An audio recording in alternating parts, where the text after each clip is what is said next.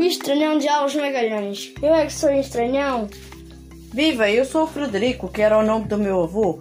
O Fred para a família e para os amigos, e para vocês também. Mas sou mais conhecido por estranhão. Sendo eu um rapaz como outro qualquer, apenas com um QI acima da média, isso é no mínimo estranho, não? Sim, tenho as minhas manias.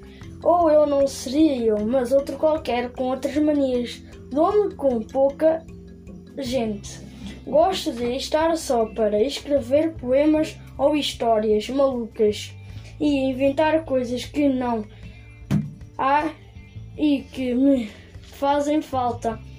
E tudo isso é para a maioria das pessoas bastante estranho. Dizem que sei coisas demais para alguém com o meu tamanho.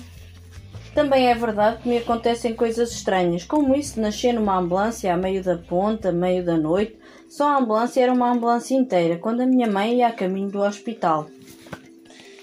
Eu estava a sonhar e a gostar daquele sonho, quando de repente alguém acendeu as luzes e ligou o som.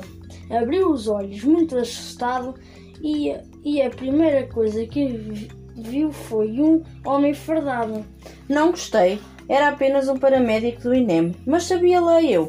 Vejam isto, vinha de um lugar silencioso e sossegado, da barriga da minha mãe, e pensei que tinha chegado a um mundo em guerra também porque o rei da sirene não se calava.